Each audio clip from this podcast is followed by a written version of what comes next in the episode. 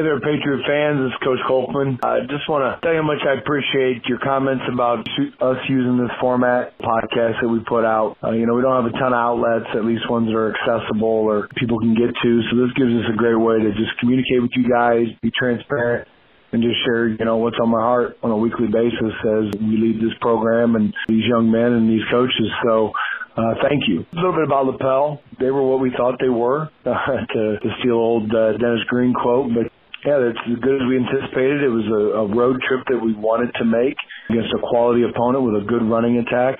They ended up throwing a little bit more than we anticipated. Maybe caught us on our heels there in the first half, but uh, it was a good challenge for us.